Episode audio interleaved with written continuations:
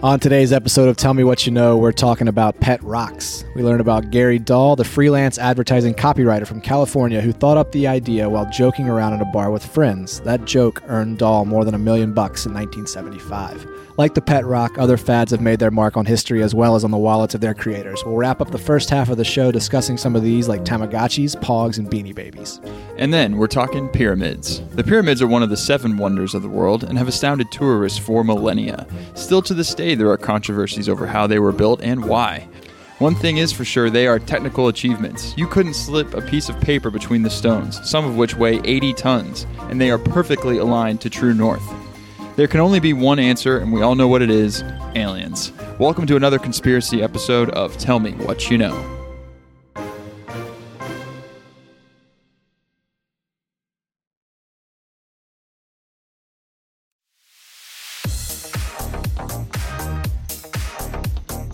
What's up, everybody? Today is Monday, June 15th. This is episode 8 of season 2 of Tell Me What You Know.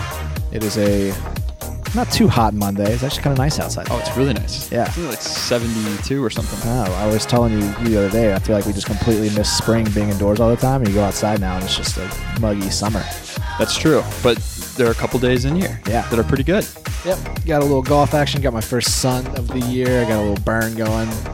Feeling kind of good. A lot of rust on the swing. A lot of rust on the swing. My golf muscles are aching today. Things I haven't, like my hip flexors and shoulders and stuff that I just haven't really done Yeah. anything with. You is it weird that when you swing you feel like it's good, but then the ball just like doesn't don't make go at all? it doesn't go anywhere. Yeah, I was so tight by like the ninth hole Yeah. just from not having done anything like that. Hips, hammies. Yep. So got to get back into that. But looking forward to playing a lot more golf and being outside more, all things permitting. Mm-hmm. Oh yeah, yeah. Yeah. I hope the only second wave we get is at the beach. That's right. Bring on the second waves. Jesus. I want to hang out. This is horrible. Yeah, you murdered that one. Yeah, that was horrible. that was a horrible line. We'll keep it going. Um, well, I mean, that's a se- perfect segue into my topic. Let's do it. Not really at all, but I was just trying to get on with the show here. Yeah. Michael, tell me what you know about. Well, how do I want to phrase this? Okay. Tell me what you know about the pet rock and other fads, but mostly the pet rock. Most of the pet rock. yeah. Uh, it- didn't people buy it as sort of like a novelty, like a bullshit gift? Like, here's a pet rock. You don't have to do anything to take care of it. So, ha ha ha. Hmm. You've got a pet. Yeah. It's a rock. It's like a paperweight. It's literally a rock. It's all branding. It's all branding and marketing, right? Yeah. Yeah. That's what it is. It's a pretty interesting story, I think. No, it's, I mean, it's just kind of like you probably have to dive more into the psychosis of like the the whole country at large, right? I guess Mm. to like figure out why things like this take off. It doesn't make any sense when these things come out and they they sell like crazy and then they're done in six months. Yeah. The guy made a million dollars. Yeah, Wasn't that a line in Office Space about Pet Rock? I maybe. think so. Anyways, Yeah, the guy's name was Gary Dahl. Gary Dahl. Yeah, so in 1975, Dahl was living in California. He was a freelance uh, advertising copywriter. Mm-hmm. from what I read, he was struggling a bit financially, trying to keep up with the bills. Uh, so he had this like, oh, I need to make some money type thing going on. Uh, he was having some drinks with some friends at a bar, and the topic of pets came up. And they're like, oh, they make a mess. You got to clean up after them. You have to give them constant attention. You got to take them for a walk. You got to feed them. And Dahl goes, well, I don't have that problem. I have a pet rock. Just threw a joke out there. Everybody laughed. Probably most of them thought that was the end of it, but Yeah. Dahl was like, all right, hold on a second. so he went home and he wrote an owner's manual for his pet rock. And it was a list of things uh, that would help a, a pet rock owner uh, be able to, t- to take to care for and tend to their pet, right? The owner's manual is a detailed document that let an owner know how to best care for their rock. It said what tricks they could play. I assume like stay right. would be one of the best ones that could do. Yeah, play dead, that kind of thing. Yeah. Uh, it said, you know, they'll be a faithful companion for years because they have a very long lifespan, all that kind of stuff. He also constructed the the box that it would come in, and he put little air holes in it, like a little pet carrier that you would get from the pet store, from the vet, and he filled it uh, as well with uh, like wood shavings, Mm-hmm. which I found out is called Excelsior, Hmm. which I just thought was what Al Gore said on South Park. But yeah, uh, Excelsior. So it is was, called. he was almost marketing it like a uh, like a hamster or something. yeah, Yeah. exactly. So it came in a little pet carrier. I think Uh-huh. it, it, they said it also like it was similar to a, uh McDonald's Happy Meal box as well. So it was probably like, oh, that's cool. Everybody loves these little boxes. It's got a toy in it, right? Yeah. Uh, he found some investors, two of his colleagues, George Coakley and John Hagerty. Uh, he brought them on as investors. That's so funny. Well, I mean, what are they? I mean, Yeah. I would love to hear this pitch. Coakley invested ten thousand dollars in 1975 for this. That's a decent amount It's of a rock, and he's Yeah. like, "Yeah, it's a big chunk of change, right?" I wonder what the pitch was as well. But I guess he kind of explained for for me, and from what I read, it seems like uh, the timing and the marketing was kind of the brilliance behind Dahl, right? So 1975, Vietnam's ending has ended. Watergate just happened recently. The whole mood, from what I've, from my research on this, uh, a lot of people think you know the mood in the country was kind of down. And he's like, all right, what's something you know stupid that can maybe perk up the the, the troops a little bit. Uh, so he thought that people would see the funny side of a gag gift, gag gift like the pet rock. Like Yeah. it was a social pick me up type thing. Right? Yeah. Um, the rocks were purchased from a sand and gravel company, which bought them from Rosarito Beach in Mexico. And in 19 in August 1975, Dahl went to a gift show in San Francisco where he debuted the rock to try and get like an idea of how people would react to it, and they all reacted to it. So Neiman Marcus and Bloomingdale's both made orders. They wanted you know thousands of these rocks in their showrooms. Uh, Newsweek did a story on the pet rock, and included pictures, so it went national from there, and just the whole idea was spread to the masses. So that's August. You got the holidays coming up in, in into the year. In the holiday season, the pet rock is one of the best selling gifts. So he estimated, Dahl estimated that he sold around 100,000 rocks per day uh, towards the end of that year. He ended up selling around one and a half million rocks in just a few months' time. They retailed for three ninety five. That was my next question. Yeah, they made ninety five cents per rock sold. Okay. So immediately he's got like you know a million and a half dollars right there. Yeah. Uh, Coakley made two hundred thousand dollars on his original ten thousand dollar investment. Uh, Dahl was so excited that he gifted both of his investors new Mercedes, all this kind of stuff. He earned over a million bucks, which you mentioned earlier, right? Mm-hmm. And then from this, Dahl decided to launch uh, a new company called Rock Bottom Productions, which was a joke in itself. Uh, I don't think it actually did anything because the Pet Rock was kind of the last. Well, he had some other ideas, but It's nothing. like their one and only product. Right. But uh, allegedly, when you called there, the receptionist would say, you know, you've reached rock bottom. This doesn't this seem kind of like something like Brent Brent Ducote would make? yeah. You know, this would be perfect for something. Some, like yeah, somebody like Brent, get on this. That's right. Uh, he did have some investor issues. Both Coakley and Hagerty thought that their sh- their share of the profits was not in line with what they deserved. Uh, I don't know what the other guy, what H- Hagerty uh, invested, but uh, they ended up suing Dahl. They won, and Dahl had to write them both six figure checks. Wow. Yeah. Um, so being a fad, obviously, the by definition, it, it eventually died out, right? The pet rock. Uh, but he had. There were some attempts to kind of increase the lifespan of the pet rocks. In 1976, the bicentennial, they painted an American flag on it and tried to sell it. At that point, they uh, made T-shirts and other kinds of goods with pet rock on it. Nothing really sold. It was kind of dead at that point. Uh, he didn't have a patent on it because it's a rock.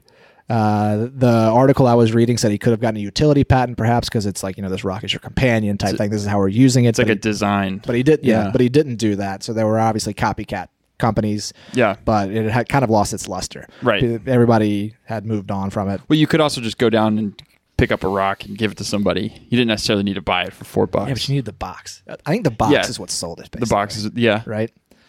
Do you have a picture of the box? Uh, yeah. Or I'll Google it. Yeah, Or I'll Google it. it's yeah, it's uh, it's a cardboard box with holes cut in it. um, Dahl did have some other ideas, like a sand breeding kit that taught you how to uh, grow your own sand, and an earthquake in a can, which is just a wind up coffee can that just sh- like Shook. shook on the table, Uh-huh. stuff like that.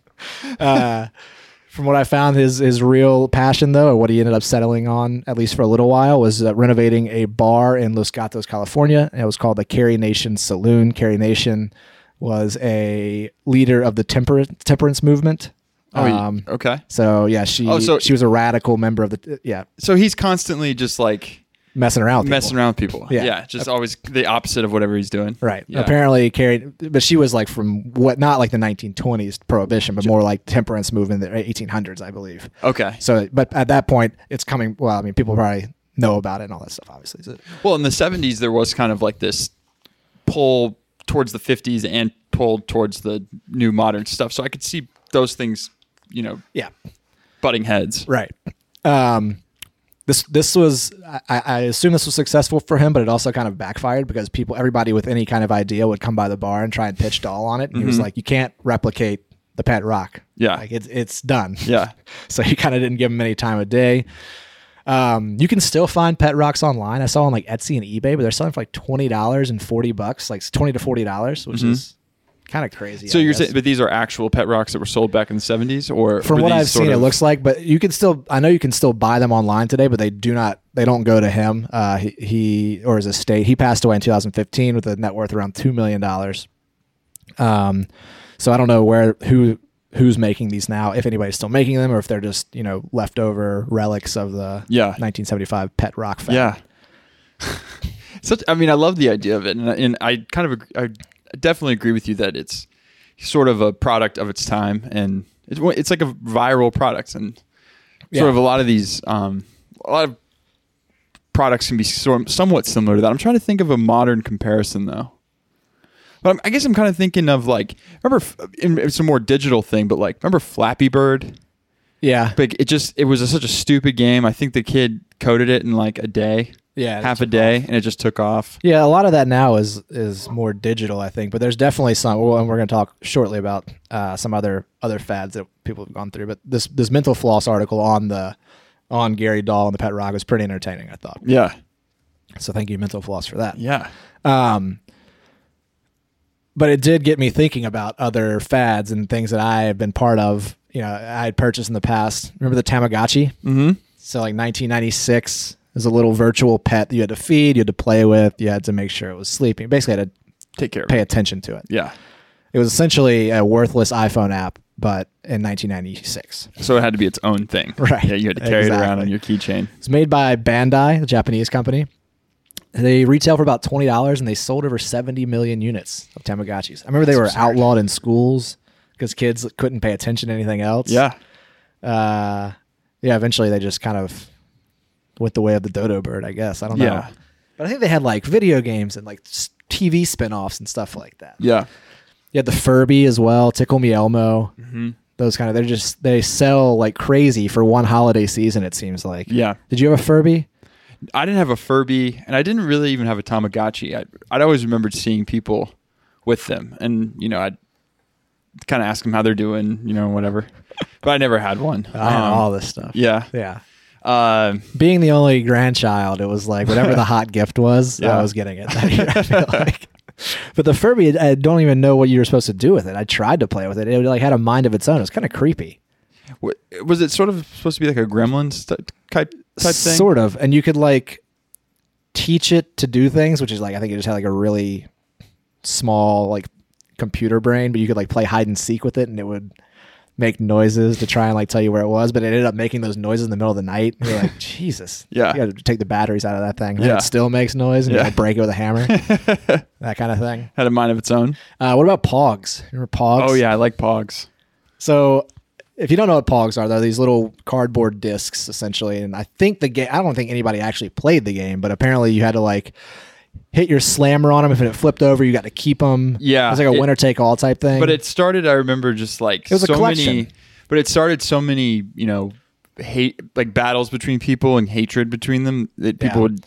You, you'd put your pog that you liked in the middle, and then you'd lose that pog, and then Yeah. people hate you. Right. It started it started more fights than anything. But the slammers were cool. Slammers were cool. I had like a holographic eight or Yeah. eight ball slammer With a skeleton, yeah. Yeah, Flaming it was cool. head. Yeah. Uh, I, so there was a company in Hawaii. It was a dairy company, and Pogs was actually the cap that came on the juices they sold, and the it was called Pogs because it was made of passion fruit, passion fruit, orange, and guava. This is crazy. That's crazy. but uh, some they made a World Pog Federation, and that P- World Pog Federation was able to buy the or to get the patent out from under this Hawaiian dairy company. And so then it just over uh, they just sold the licensing to anybody that would pay for it. It oversaturated the market, and they ended up dying out. Right? Yeah. I think this other the Hawaiian company ended up trying to sue and all this other stuff as well. Um, they still use Pogs in from what I read in like the armed forces though, it's a way for like on bases. That's how you will pay for stuff because like actual coins are heavy, and these are a lot lighter, so it Yeah. saves on shipping costs and stuff like that. Makes sense. Yeah. Yeah. So they're still alive in some aspects. Huh. Uh, the last one that I wrote anything on really were Beanie Babies. Mm-hmm. I have a trash bag full of Beanie Babies in my closet in my mom's house, and I'm sure that they're worth nothing, but I just can't throw them away. Well, those definitely had a longer shelf life than some of those other products. Yeah, I mean, there's uh, so I was looking up expensive ones now. There's if you have the right, you have to have the right one of these certain ones, right? So there's like Bubbles the fish, and there's a billion of them out there. But if you have the like one of the few that has the incorrect coloring on the tag, it's worth like one hundred thirty thousand dollars. The Princess Diana bear, if it's got the correct type of pellet inside of it, is worth half a million dollars. I, I'm sure that mine has that polyethylene pellet that's not worth anything. But if it's got like some kind of other pellet in there, it's gonna be worth a ton more. Yeah. There's like these wrong wrong colored uh, Tabasco the Bull, that kind of thing. If you have those, then they're worth a good amount of money.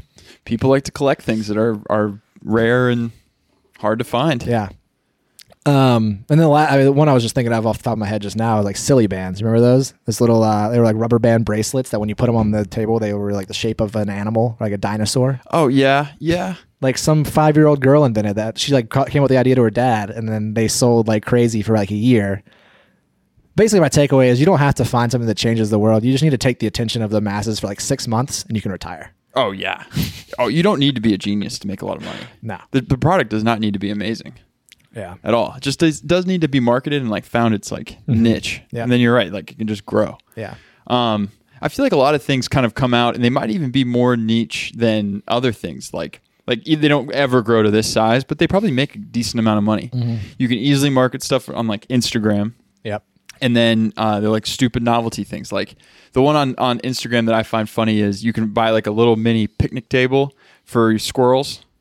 And you put it up on like you put it up in your garden or you know in your patio Yeah. and then when you put food on the table and then squirrels come and because of the way it's it's a mini picnic table They end up sitting on it. Eating. so they end up sitting on it so when you come outside you can catch them and be like oh they're sitting at the table it looks so funny they look like little humans put a little top hat there for yeah them. i mean yeah it's funny uh, but you know what, what can that cost like 20 bucks Yeah. and yeah i mean you don't need to you don't even need to um you know catch catch fire like that you can sell sell a thousand of those and have a great month yeah.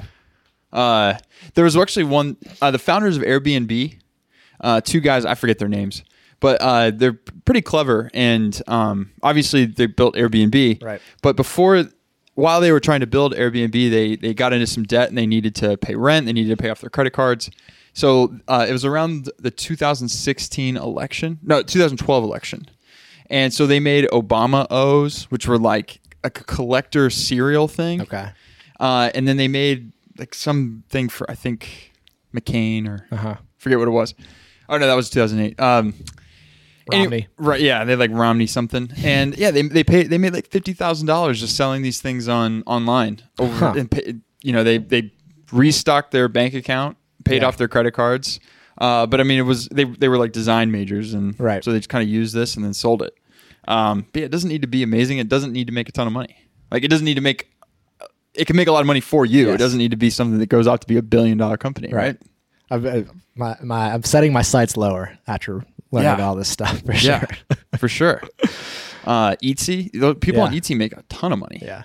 Yeah. Yeah. So Huh. that's uh that's the pet rock and Gary Dahl. I like that. R.I.P. Gary Dahl. When, when did he die? 2015. Yeah. Oh well, Yeah. all good things must come to an end. That's right. Yeah. Good topic, Thanks.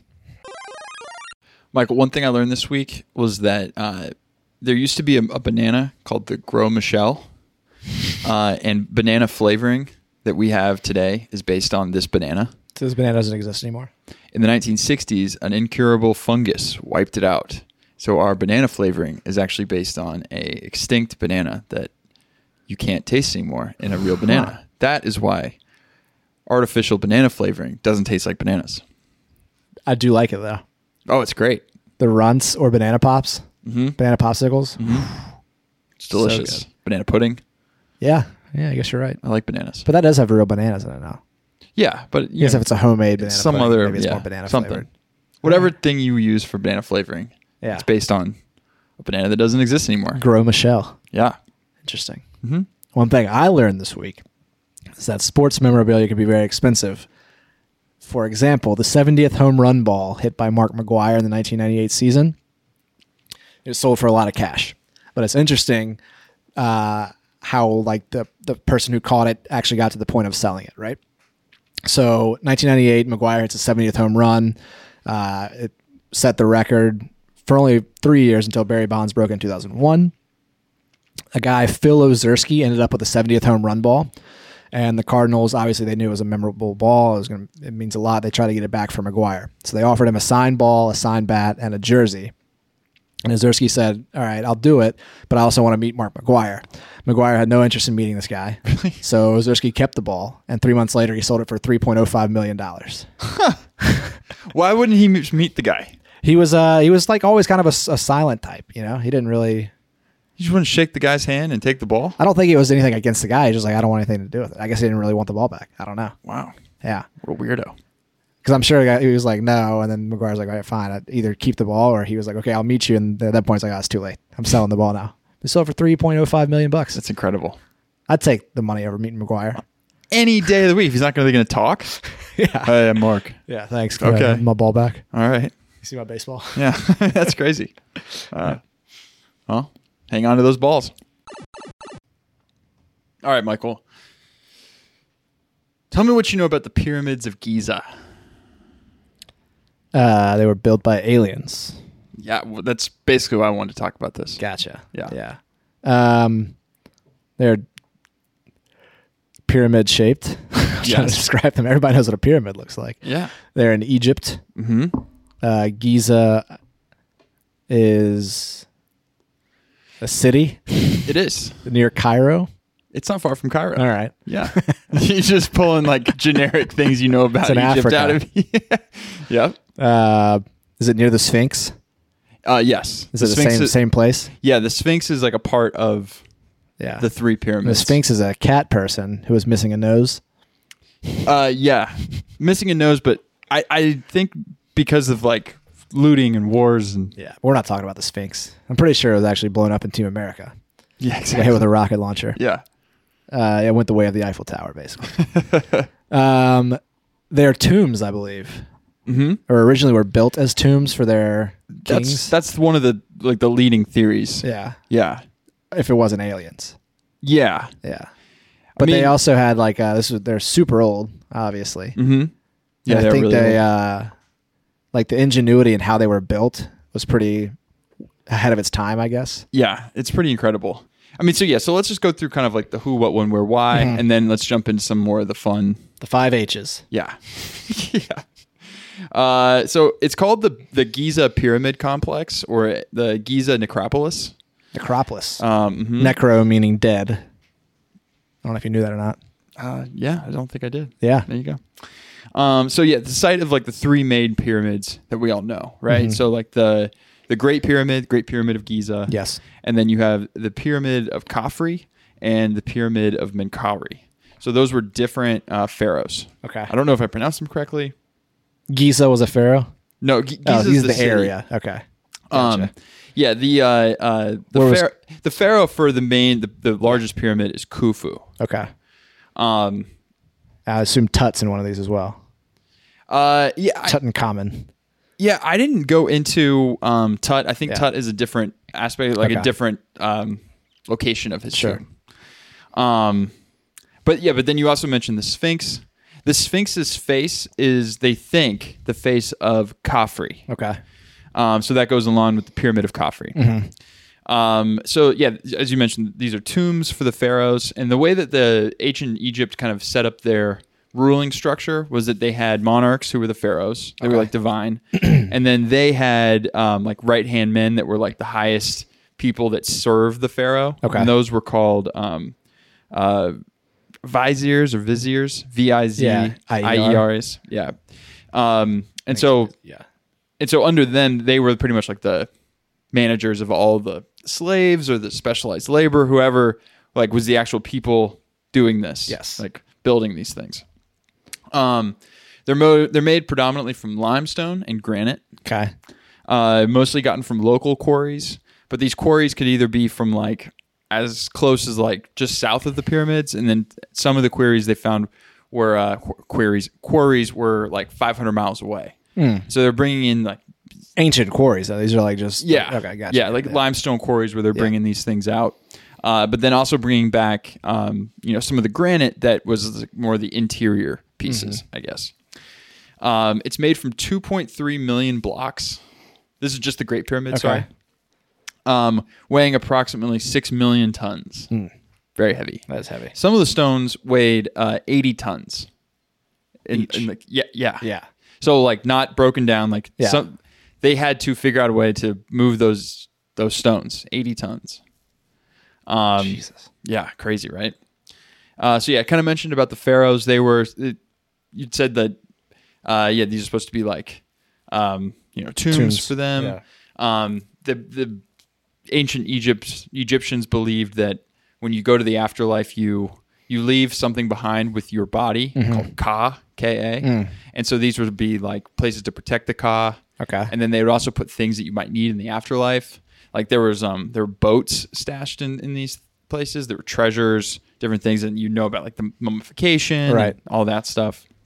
They also had um little satellite pyramids and satellite um locations where like the queens would go Yeah. with them. So there were other places and, and you know, they're still digging places up and uh it's a um it's a protected heritage site but obviously they still have a lot of looting going on and, and especially now as like egypt is in turmoil like Mm-hmm. you don't know what's going on over there uh, so you said they were built a long time ago you were correct uh, these, right. these pyramids were constructed during the fourth dynasty of ancient egypt which was a period of about 120 years 119 years Uh-huh. 2613 bc to 2494 bc Jeez. yeah so Absolute value older than we are now. Yes. Yeah. Yeah. Uh, it, it, it- ancient Egypt's like three thousand years. Okay. About like that's what their civilization was before they pretty much folded and Rome took them over and kind of. Crazy. Um, but yeah, the, it's it's within I said the fourth dynasty. That's like the golden age of ancient Egypt. Okay. It had come out of like periods of war and other things, and now it, they kind of had this nice period of peace. They were trading with other countries. They had law and order and justice to some extent. So pretty much they had you know order. Um, and and yeah, a lot of culture and art. So I think that there was just this time where I I, I often think about like how you even as like I, I guess even a divine person, you're going to come and say like I want to build these things, build these Yeah. and somebody has to go out there and do it. But then you know, you talk about how many people that were used to build these. When Greek historian Her- Herod- Herodotus Herodotus Socrates. visited Giza in 450 BC, uh, he was told by the Egyptian priests that the Great Pyramid has taken 400,000 men in 20 years to build, working in three month shifts, 100,000 men at a time. So I guess you'd work, you'd have, you'd work uh, three months, and then you'd get like six months off, and then you'd come back to work. Six months doing something else, I would imagine. I would, I don't would think, you get vacation when you're Yeah, well, so a laborer. I had read some things that kind of talked about the slave aspect of this. Yeah. I'm sure there were slaves. yeah. But uh, they were also talking about just because of it was so precise that there must have been some skilled labor in here. Okay. Like it couldn't have just been all like all brawn, right? Yeah. Like yeah, maybe moving the the stones. That's Yeah. you just need a shit ton of men. But um, they also mentioned like ten thousand laborers working in three month shifts. So it's sort of and obviously there's also a lot of um, controversy about exactly how they were built, right? Mm-hmm. So a lot of men to build these things. Yes. Um, we touched on a little bit about the why. You know, the the journey to the afterlife, Right. and they need all this stuff. Um, we'll go into a little bit more about the how. They they thought or they think that they built ramps that would go up to the top, so it would be like a you know a gravel ramp that would go up, and then they would just remove the ramp, and the you know the pyramid would re- reveal itself Right. right? Uh, and then they would think that they put them on logs and they would roll, roll. the logs. And then once a log came out the back end, it would go to the front and then they'd keep going. But still, I mean, as I said, like some of the quarries were 500 miles away. You don't think they're going to run into some like obstacles you can't easily roll a Quicksand. log over? Yeah. yeah. I mean, I, I think that's just enough to kind of like give me enough skepticism to be like they must have had some other type of technology. Oh, you're an aliens guy. I don't know if I'm a total aliens guy with this, but we'll get into this a little bit more.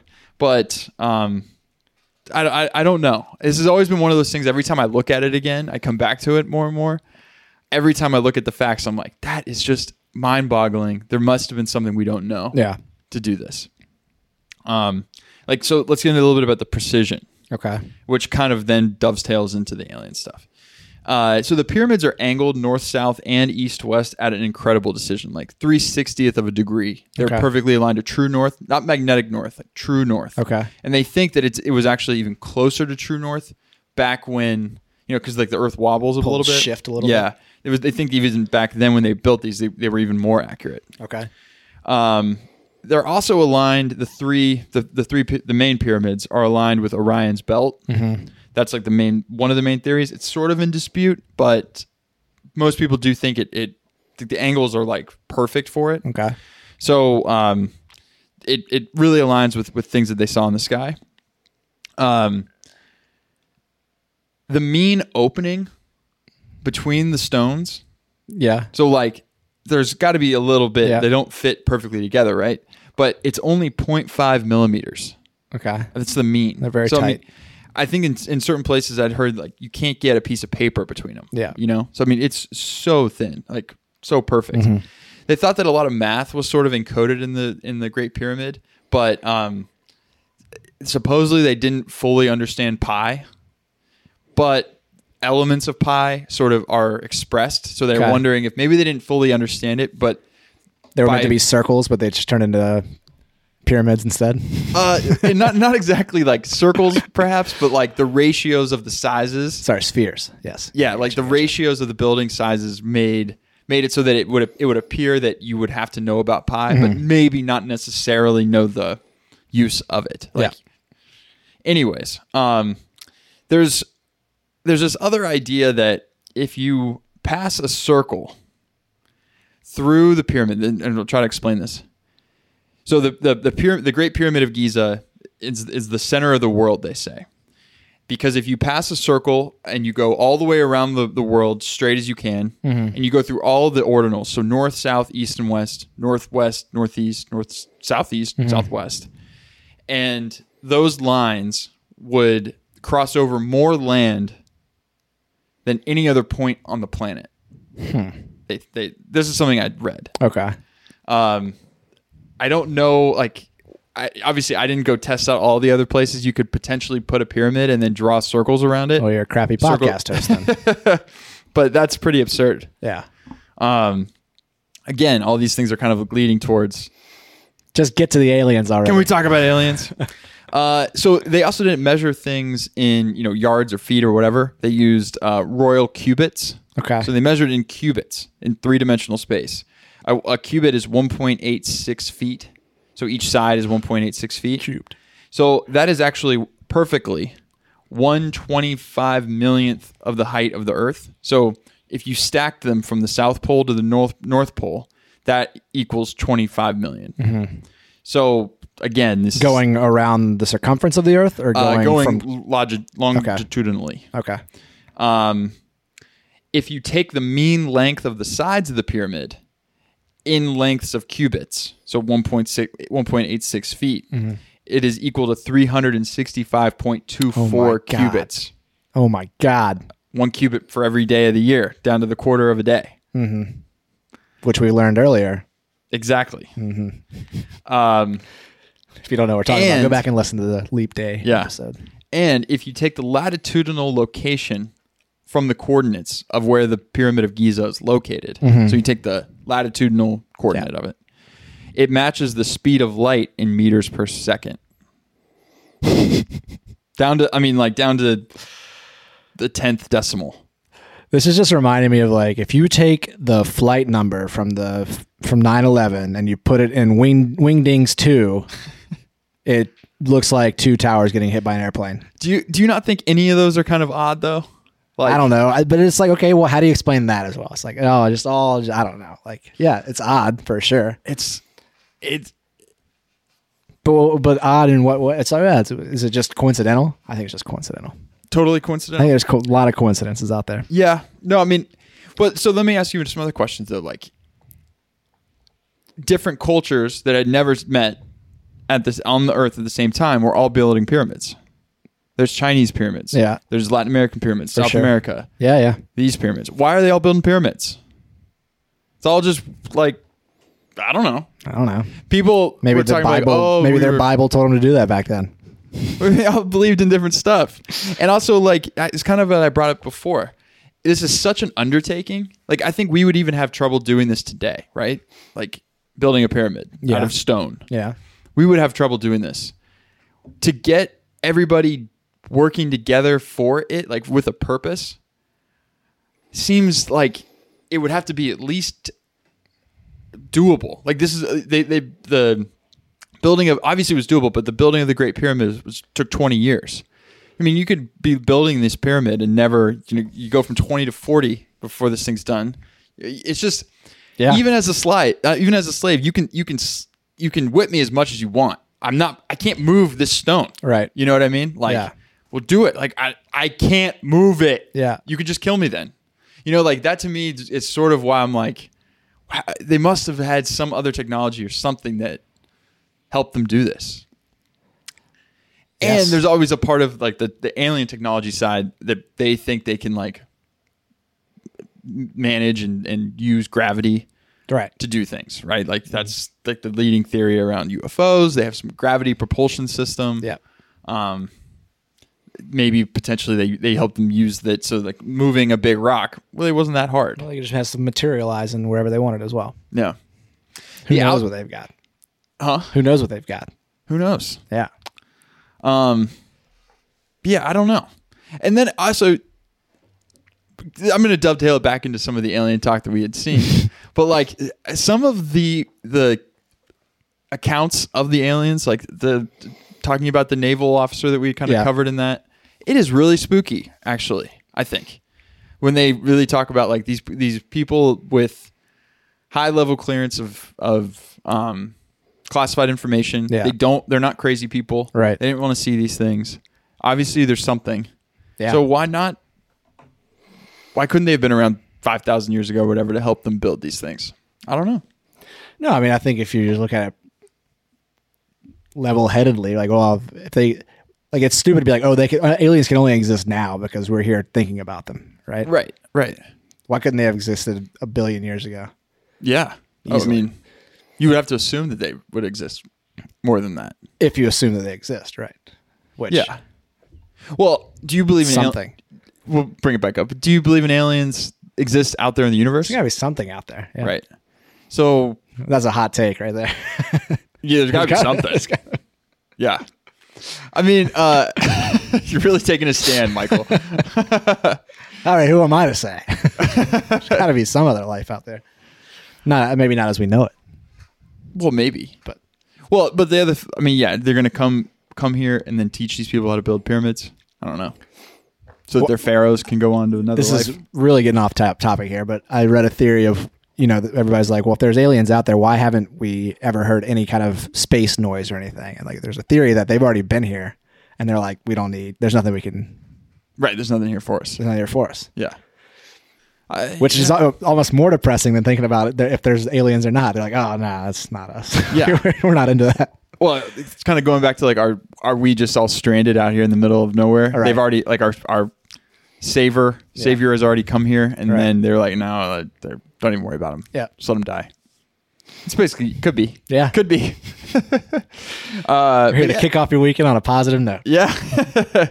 Not even Um, the aliens want us. But no, the I I really would like to go see the pyramids of Giza. Yeah, I think ride I- a camel. yeah. Yeah. Oh yeah. I mean, they've got all these different uh, passageways into them, things that they you know hid, hidden. Uh, So you can go inside them and everything, or no, I don't No. think I don't think you can go in like every part of them, yeah, and I don't think you can even maybe see them now. Just because of what's happened in Yeah. Egypt, like Yeah. I, I think the whole tour, tourism thing in Egypt is pretty dangerous now. Yeah. But um, but yeah, I would love to go see it. I think that would be one of the things.